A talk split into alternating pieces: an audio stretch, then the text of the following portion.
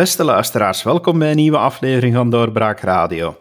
De laatste tijd heb ik al een paar keer een nieuwe partij over de vloer gehad in onze studio. Vandaag is het geen partij, maar toch wel een nieuwe beweging die zich uh, begeeft op het vlak van staatshervorming en dus die ook geweldig interessant is om te leren kennen. En daarom heb ik Jeroen bij mij uitgenodigd in de studio. Welkom Jeroen. Ja, goedemorgen. De beweging, uh, ik heb even nog gewacht met de naam te zeggen, omdat dat eigenlijk al mijn eerste vraag is. Is het nu B7, B7 of uh, op zijn Frans? Wat, uh, wat is het nu eigenlijk? Wat is de juiste, de juiste uitspraak?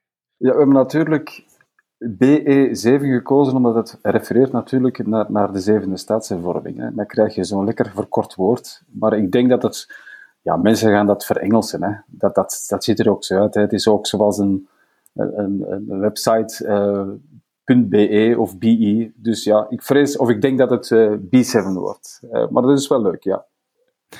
Inderdaad, het richt zich volledig op de zevende staatshervorming. Ik heb jullie website uitvoerig gelezen. Maar misschien beginnen met de vraag: waarom deze beweging? Waarom vind je dat het nodig is om een beweging te hebben die zich richt op een nieuwe staatshervorming? En hoe die er gaat uitzien, daar komen we dan zo dadelijk nog wel op terug. Ja, als er nu één ding is duidelijk geworden uh, bij de gezondheidscrisis of de COVID-crisis, is nu net dat ons land helemaal niet efficiënt is. En het is daar eigenlijk dat er toch wel stappen terug moeten genomen worden. En dan krijg je natuurlijk een beweging, ja, wat zullen we doen?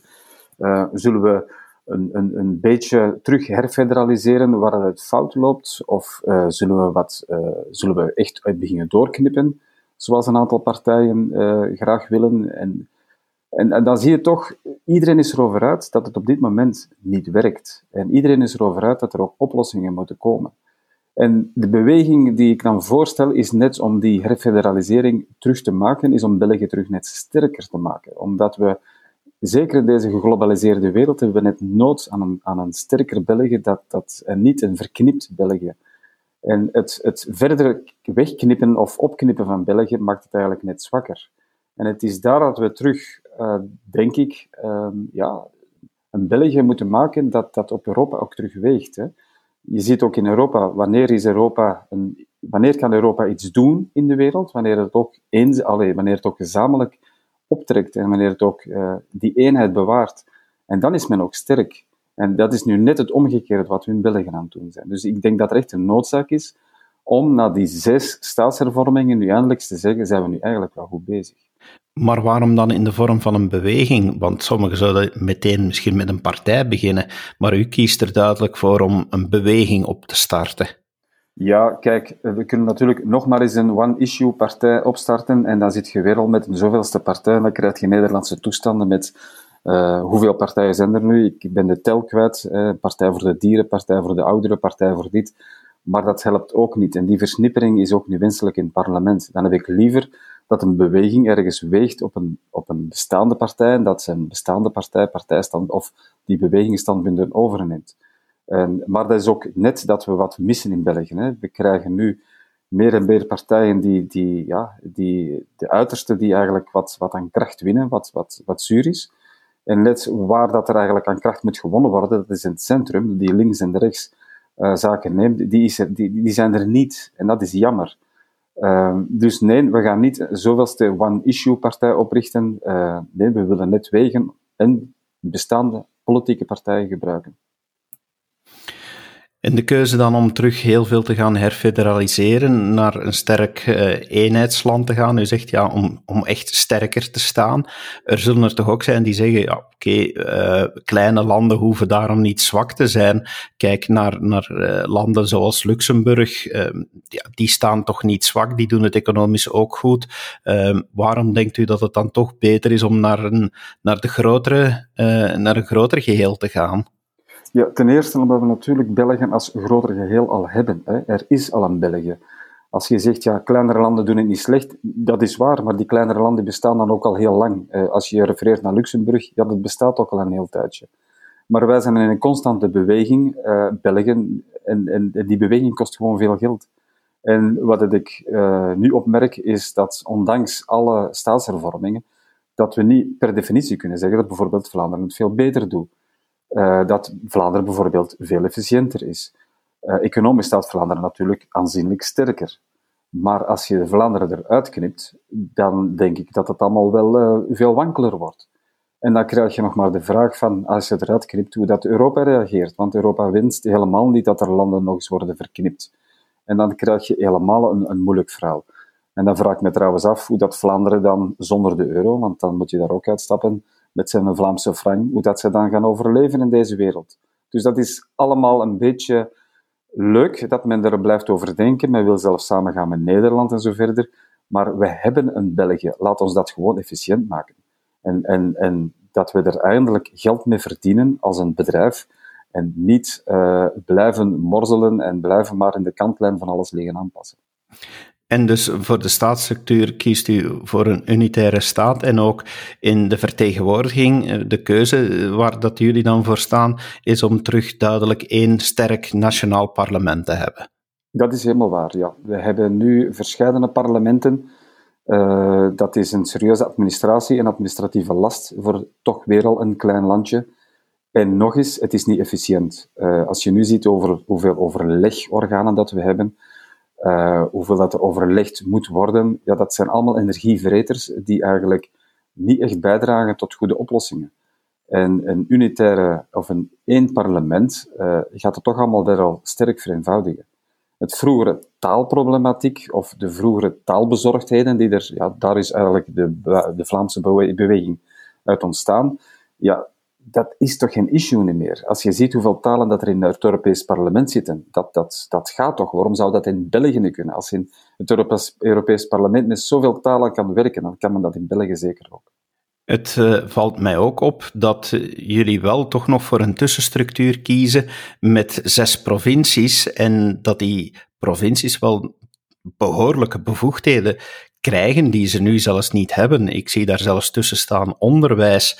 Um, wil, wilt u echt op, op dat niveau dan het onderwijs laten organiseren, zodanig dat het onderwijs in, uh, als ik naar jullie kaart kijk, in eigenlijk het, het, het Vlaanderen dan, wat, wat uh, Oost- en West-Vlaanderen lijkt te omspannen, anders zal zijn dan in Limburg?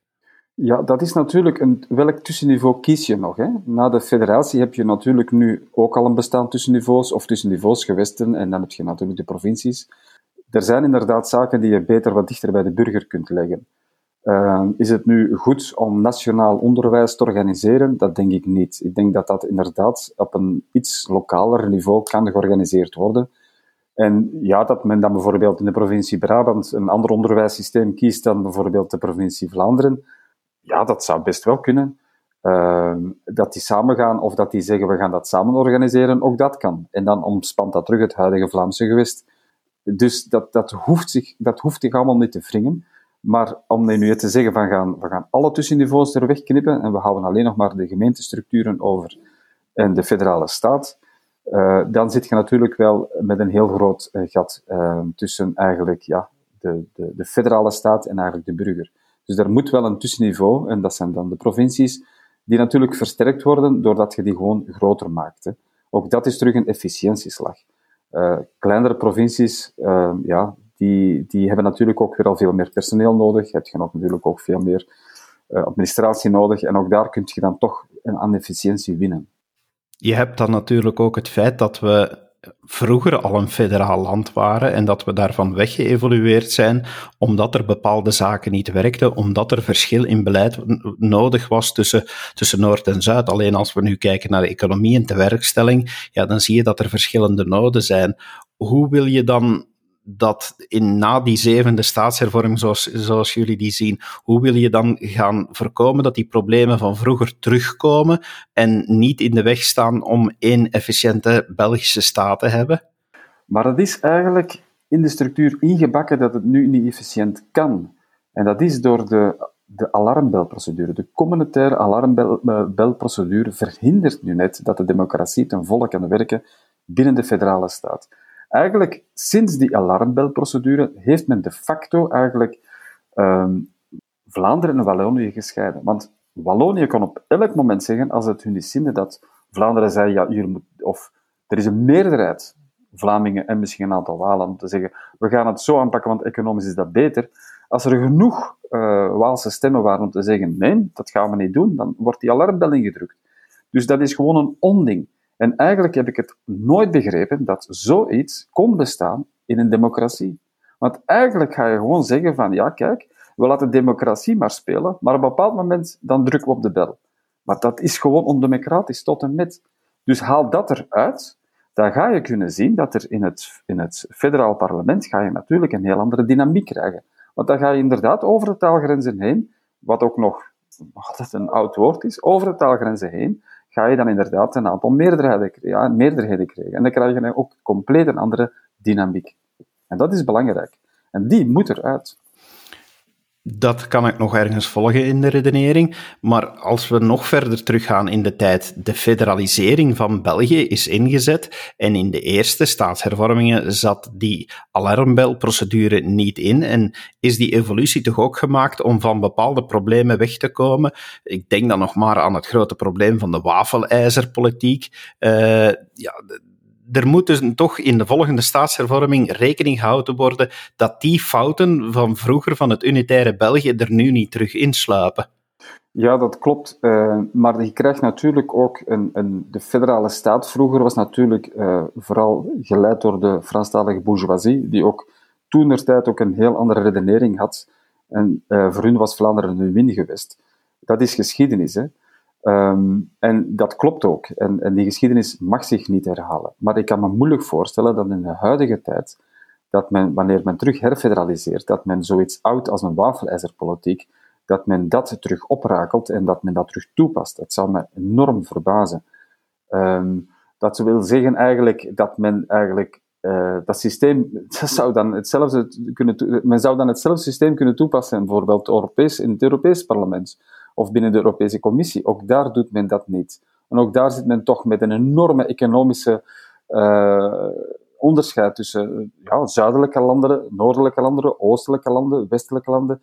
Dus ook daar heb je, natuurlijk uh, andere systemen die ervoor zorgen dat er toch een overheveling is om bepaalde structuren of om bepaalde delen van landen of regio's te helpen.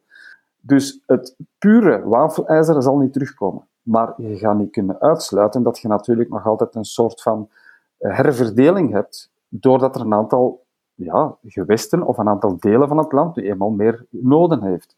Um, dus oh, dat zie je trouwens ook in Europa, dat zie je in Duitsland, dat zie je in alle andere landen. Uh, maar dat, dat, dat herverdelingssysteem, dat moet natuurlijk gedragen worden door een logisch systeem, dat moet gedragen worden door een, door een, door een, ja, een parlementariërs die ook uh, vooruit willen en die ook het land uh, willen hervormen en die ook daarmee die gebieden die eigenlijk nu ja, uh, het economisch minder goed doen, net om die vooruit te helpen. Uh, en niet om er zomaar wat infrastructuurwerken neer te zetten, net omdat men aan de andere kant ook een infrastructuurwerk nodig heeft. Dus ik denk dat die dynamiek, dat die toch wel volledig anders gaat zijn. Ik denk dat men dat men gewoon niet meer als, als partij dat kan verkopen aan zijn kiezer. Om te zeggen van, ja, wij staan ervoor om evenveel geld te krijgen als, als Vlaanderen om te investeren. Nee, dat zal niet zijn.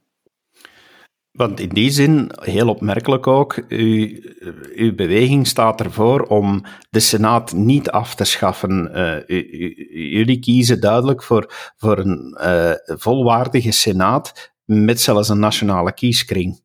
Ja, klopt. Um, dat heeft natuurlijk, eh, ik denk, uh, het is altijd leuk om een reflectiekader te hebben. Het is niet alleen leuk, het is ook noodzakelijk. Um, we zien dat toch in vele democratieën, dat, um, dat een reflectiekamer soms uh, zaken nog eens anders bekijkt. En dat die reflectiekamer ook, ja, soms ook een time-out kan betekenen in, in, in bepaalde beslissingen. Ja, twee, uh, we zoeken ook naar een, een, een, een, nationale kieskring. Dat is natuurlijk dat je een betere verbinding krijgt tussen de kiezer en het land zelf. Nu heb je de facto heb je al een scheiding, doordat uh, Walen niet op uh, Vlaamse politiekers kunnen stemmen. En omgekeerd is het ook waar. Ja, dan krijg je zo een scheiding. en die scheiding is niet gezond. Um, wij betalen allemaal federaal belastingen. Um, die belastingen worden door uh, federaal door ministers beheerd, dan is het ook logisch, en het parlement heeft daar zijn zeg over, dan is het ook logisch dat je kunt stemmen op, uh, op, een, op iemand die ook federaal bevoegdheid kan claimen. En dat kan alleen maar als je een nationale kieskring hebt. Jullie richten je op de volgende staatshervorming, maar niet enkel en alleen op staatsstructuur. Jullie hebben ook een aantal aandachtspunten omtrent eh, zaken zoals economie, de internationale verhoudingen en zo. Uh, het is geen volledig partijprogramma. En dat is ook niet nodig, want jullie willen geen, eh, geen partij zijn, jullie zijn een beweging. Maar toch wel opvallend dat jullie verder kijken dan enkel louter een, een terug-unitaire uh, structuur. Uh, jullie schuiven nog andere punten naar voren. Van waarom is dat en, welke van die punten willen jullie ook echt mee in de verf zetten? Ja, dat is natuurlijk om te vermijden dat je natuurlijk zegt van, ja, je roept naar de mensen en zeg je, ja, we willen terug een, een, een, herfederalisering, we willen terug een, een, een, een, één parlement, en dan stopt dat verhaal. Ja, dat, dat voel je gewoon dat dat niet goed komt je moet toch ook duidelijk maken dat die, die structuur dat je wenst, dat dat een efficiëntieslag is. En dat die efficiëntieslag ook te maken heeft natuurlijk binnen een Europese inbedding. Um, ook Europa kan maar sterker worden als zij ook eendrachtiger uh, zal werken. En natuurlijk straalt het ook af. Een eendrachtiger België, een sterker België, zal ook kunnen wegen in Europa. En dan kun je ook zien dat Europa een instrument wordt. Dus veel van de zaken die je ziet terugkomen, heeft natuurlijk te maken met een Europese context. Hoe gaat België zich uh, gedragen binnen die Europese context? Uh, welke, welke stappen wil België zetten om Europa vooruit te helpen en niet omgekeerd wachten totdat, totdat wij van Europa weer al eens eventueel centen krijgen om vooruit te gaan? Nee, het is omgekeerd. En dus die efficiëntieslag die ik voor België wil, die moet er ook in Europa komen. En dat zie je ook, en dan gaat die globalisering natuurlijk verder, want dat is wat er uiteindelijk nu gebeurt. Hè. Uh, wij kopen tassen, wij kopen uh, enorm veel uh, in China. Wij kopen, China is de fabriek van de wereld. Ehm, zolang dat de goederen per container binnenkomen, dan, dan, dan de kruid er geen haan naar. Het komt uit de container, het is een doosje. Eh, over sociale rechten, sociale gelijkheid, er wordt, er wordt allemaal niets over gezegd. Maar als er in Bulgarije dan iemand werkt uh, tegen een hongerloon, dan kan dat niet, want dat is binnen Europa.